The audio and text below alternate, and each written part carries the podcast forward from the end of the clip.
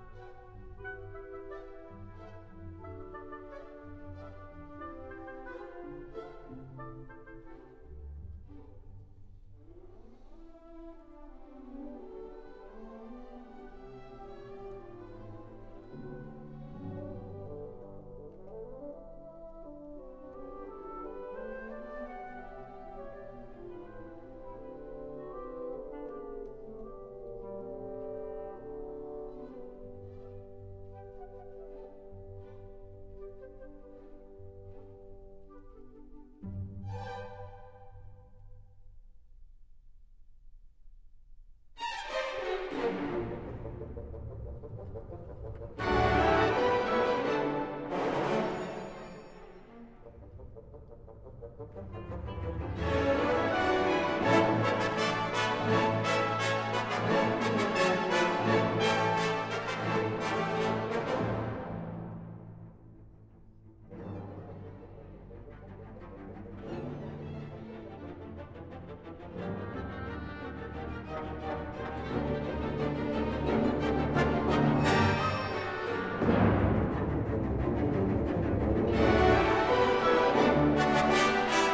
you.